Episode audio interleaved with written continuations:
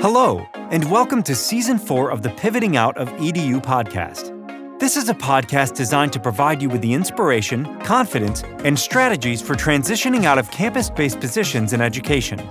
Hosts, Drs. Jamie Hoffman and Tom Studdard, pivoted out of campus based positions, hold senior level positions in organizations, and love it. What started as an idea that they thought might benefit a few is clearly filling a need across the nation with education professionals during the Great Resignation.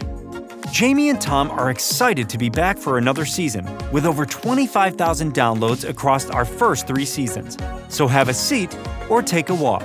However, you listen to podcasts and get ready for ideas and inspiration.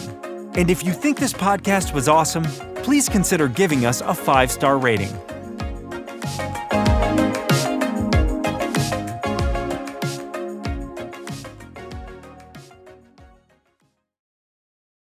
Welcome to Pivoting Out of EDU. I'm Jamie Hoffman. And I'm Tom Studdard. And we are really excited today to have Dan Weir join us. He is going to be sharing all of the things about his pivot from his campus based position into where he is today.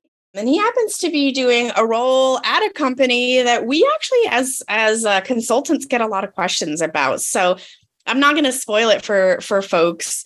I'm actually just going to let you share with us. So, Dan, if you could kick us off by saying hello to everyone and then also then sharing what is it that you did when you were working in campus based positions and what have you pivoted to?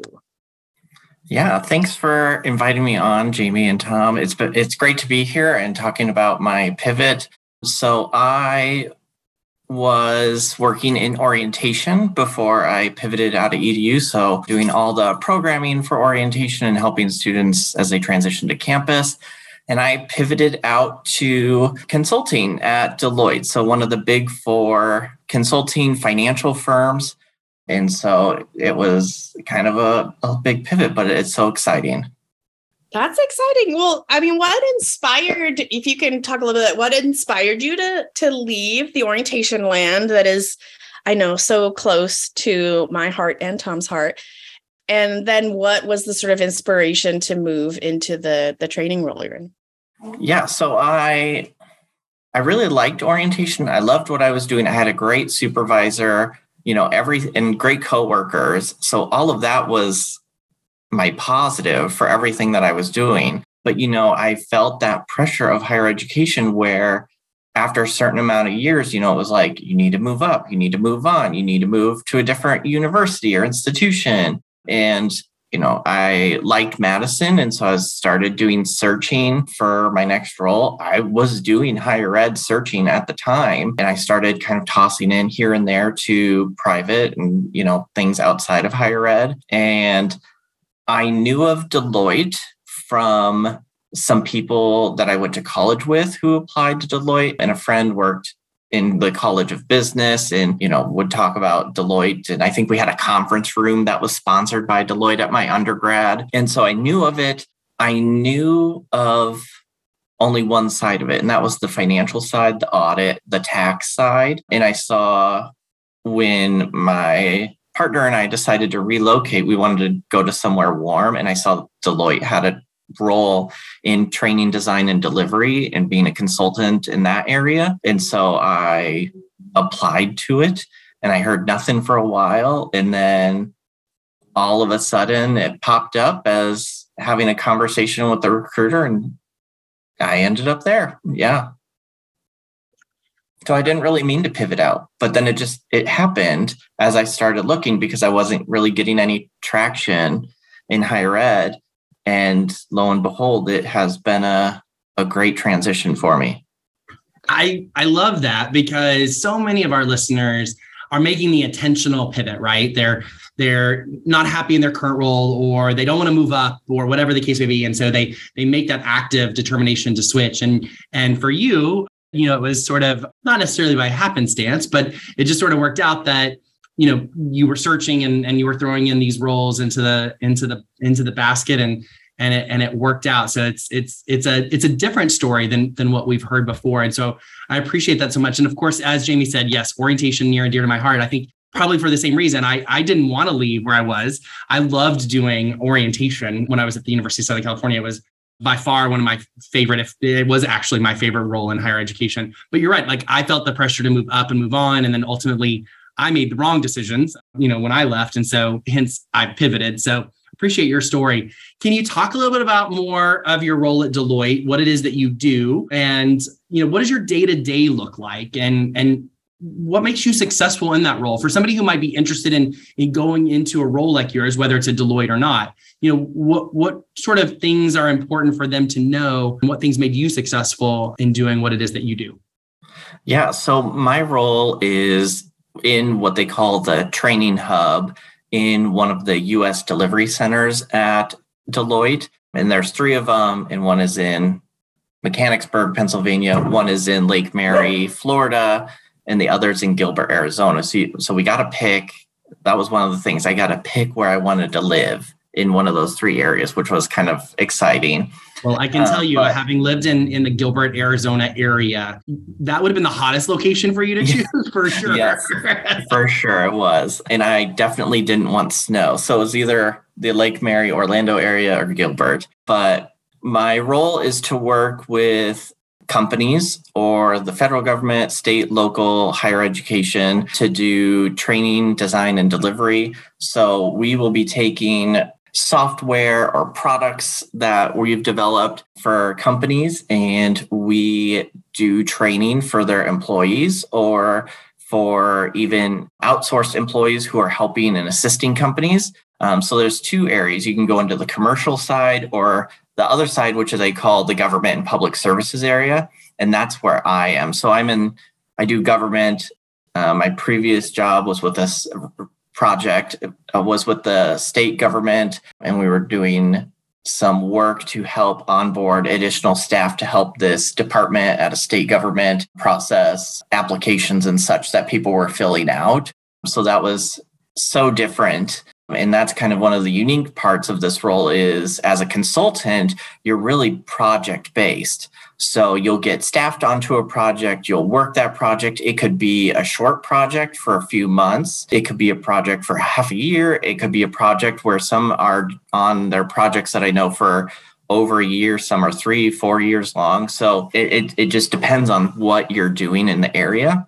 And so the day to day looks like you just focusing on this project and you work the project based off of billable hours. If by chance you get a short project, like I had a short project for my first one and I rolled off at the end of April. And then when you're not on a project they call they say that you're on the bench. And so you're working on upskilling and taking trainings connecting with other colleagues at the company networking. You're building your brand and you're building you know your career as you want it. So you really get to take time to think about what are the goals you want to do what do you want to work on what projects are you interested in? And you try and find those people and connect with them to get staffed on a different project which is also super exciting. So the day to day basis of what I do is very different. And depending on what you get, whether you're on a project or not. Another thing that we always have to do is we are on firm initiatives. So instead of calling it a company, we call it a firm. So the firm initiative is you giving back to the company, whether you are helping onboard new people, whether you're helping with recruitment, whether you're starting your own initiative, which is super exciting. So, in the delivery center, we actually have a lot of educators and teachers from you know K 12 through higher ed, and we actually have what's called teacher talks. And so every month, all of us educators get together and we do our own professional development within group. So it really helps bind that educator community together, and it's super neat. Yeah, that's fascinating. I I I love the fact that one, all the teachers and the higher ed professionals get together. I think that that's great. I'm also just sort of fascinated by the role, right? Because like when I saw your LinkedIn profile and it said training and, and development, you know, usually I think of two different things. Like, right, I think of either their internal training for their employees or they're training customers. But you're sort of in this unique where you're not training employees, you're sort of training customers, but you're not really training customers because you're training the staff at the cus- at sort of your either customers or partners, which is a really unique way to sort of to, to maintain a link to education, but not necessarily be in education. So I'm fascinated by that. Yeah, I think that was one of the biggest shocks for me when I went into the role as I pivoted out of education. I had that same idea of, oh, are we training internally or are we training customers? And it was so interesting when I first got on my project and it was like, oh, we're onboarding all of these staff members who are contracted employees at the state department. And it was like, oh, we're training people to run all these software systems. I was like, okay. And so it was a big mind shift unto itself to think of training in that whole new light, which, you know, I've taken, I've done many different trainings and taken certificates, you know, as every higher ed person does. They do their continuing ed stuff. And, you know, I was like, this, this never went over, you know, no one ever went over this for our training certificates that we took. Yeah, it's a it's a really fascinating thing, and I've personally had a bit of exposure to Deloitte. One of the places I worked has actually contracted with them, and I've always kind of wondered. I still wonder. So, is there like, do they like maintain like a list of all of the trainers' capabilities, and they just sort of like assess um you know what the needs are for each project and bring you in that way and you just keep adding to it you're not in your head yeah they yeah, keep adding yep. that capability as you upskill yeah. So well, there's two different levels of consultants at Deloitte. So you have your core consultants, is what they call it. So there's core, and that's your typical traveling 80% of the time consultant. It's a little bit less now because of the pandemic. They've kind of slowed some of that right now, just in this current time. And then there's consultants like me who's in the, our delivery centers, and I don't really travel that much. It's like up to 10% of my time. I could be traveling. So we have two kind of different areas with the consulting. And so in my area, we have a resource manager and her job is to do exactly what you say is to know all of the staff in the different areas that she's responsible for. And she helps staff you on projects that are aligned to your strengths and what you're interested in, but as, as well as, you know, if she thinks it's something new for you, but you would be able to handle it, she'll do it. So for me, I had I my first project got me staffed in a Salesforce role, and I hadn't really used Salesforce before, but it was something that she knew I would be able to accelerate in, and she assigned me to that project, and you know I took off with it. Excellent. Well, I think people will love to learn sort of how, what advice do you have you know, I know one of the things that folks that you were rec- recommended to us was because you, you know, are a newer-ish professional. We've had a lot of seasoned professionals on the the show, so it's cool to hear from a newer professional um, advice that you have on sort of how to pivot and the things that you really need to be successful. So, what would be kind of your elevator pitch to someone who is looking to make their pivot? I think you know, I was reflecting on this as I was thinking about it before we had our discussion today.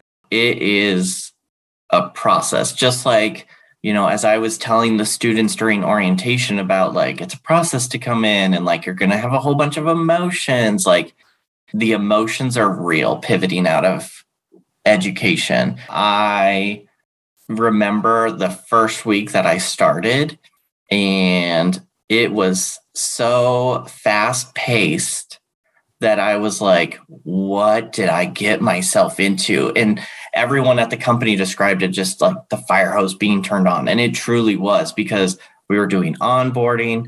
We had to do this tracking and trading, independence things, all these government mandated trainings that you had to do. And it's just like, getting this done in a week. And I think I broke down crying like two times because I was just so unsure of myself because it was, it was, we were going lightning speed through the first week. And then I was staffed on my second week. And so it was like, boom, you're already in doing a project, working with clients. And so was, that pace was so different that I think about it as all of the emotions that I have. And so I think, you know, everything that I was telling students, I had to retell myself, which was also different. And I think that's something that my campus-based role really taught me was we were teaching our students resiliency and I had to remind myself to be that resilient person as well. And it's funny because I have a partner who also works in higher ed And he would remind me the same things. He'd be like, What did you used to tell your students? And I was like, Oh yeah, I remember. Um, and and sometimes even those emotions still pop up today. You know, as I ended with my project, it was a whole bunch of different emotions because it was like, oh, I'm transitioning to being on the bench, and I'm not sure what this really means as a new staff member. But you know, everyone at the company is there to help you, and it's great because we have you have your project managers from the project you're on, and they become such great resources to you, and all the additional professionals that you meet and make connections with. But you also have a coach at the company who helps you and is kind of like a a person that like kind of supervises you and does your end of the year evaluation and then you have an onboarding advisor who helped you onboard and sticks with you through your first year so you have all these people around you and it was so nice because you get to turn to those people and ask them all the questions that you're just like, is this normal of what's happening? Is this a normal feeling that I should be having?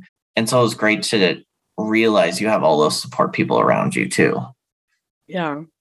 It sounds too like your experience. Um, a lot of people experience feeling imposter syndrome when they they do a pivot, right? Like even when it comes to applying for jobs, I know I've experienced that, and I know the clients I've worked with are like, this looks interesting, but I've never managed a product and I'm a project. And I'm like, yes, you have managed a project. Are you kidding me? You know, and we talk through that but a job like the one that you you have i i think that just really i imagine exacerbates you know a, a sort of imposter syndrome feeling but it's great to hear that you have those support mechanisms and the folks around you both at home but also in the company that's a that's a really cool like perk i would say. Like we don't get that in higher ed. You don't get a coach.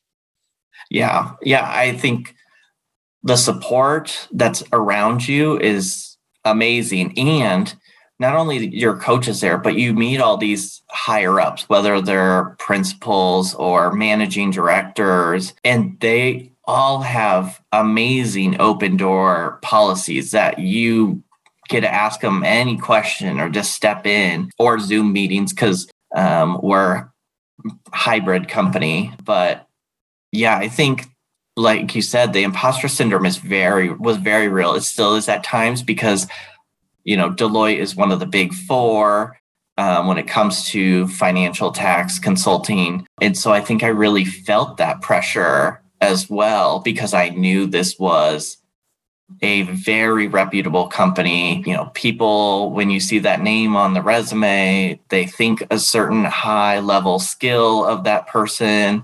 And so I also felt that pressure and I, I definitely put it on myself as I was in the role, as I still am in the role, you know. And so yeah, that imposter syndrome, it's it's real. But yeah, the support is amazing. That really helps. I love hearing that about about Deloitte, but I love hearing that about sort of any company and and the reminder is that that support systems do exist outside of higher education. I think a lot of us in higher education, we sort of like the I'm going to say this, and I hope I don't offend anybody. Was sort of like the bubble, right? Like the bubble of higher ed feels safe. You know, higher ed tends to be more inclusive. It tends to be more accepting. It tends to be a lot of things that we sort of get nervous about. If we make a pivot outside of that bubble, or is that going to exist? And, and and at least at Deloitte, it does. I know it does where I work. I think it it does where Jamie works, and you see that more and more in the corporate environment. You know, the the one area that I've always said that that higher ed does a much better job at corporate is sort of that that bubble effect right you feel like a family you feel accepted you feel a part and i think though corporate is catching up to that and so i really appreciate the story um, and your experiences dan they they certainly I think will resonate with a lot of folks who are listening to our podcast. So thank you so much. We really appreciate it. Thanks to all, all of our listeners out there. We hope you enjoyed our conversation today with Dan Weir, who taught us that his name rhymes with beer and that's how to remember it. So Dan, not to add that to the to the outro here, but I thought that that was appropriate. To our listeners, check back next week for another episode of Pivoting Out of EDU. Thank you for listening to Pivoting Out of EDU. In addition to our podcast, we offer various ways to get support as you work through your career transition. including digital resources, one to one consulting, group workshops, and cohort based blended learning experiences. For more information about these services and show notes, visit pivotingoutofedu.com. And if you haven't done so already, join our LinkedIn group called EDU Pivoters, where we share job opportunities and foster engagement between those who have pivoted and those who want to pivot.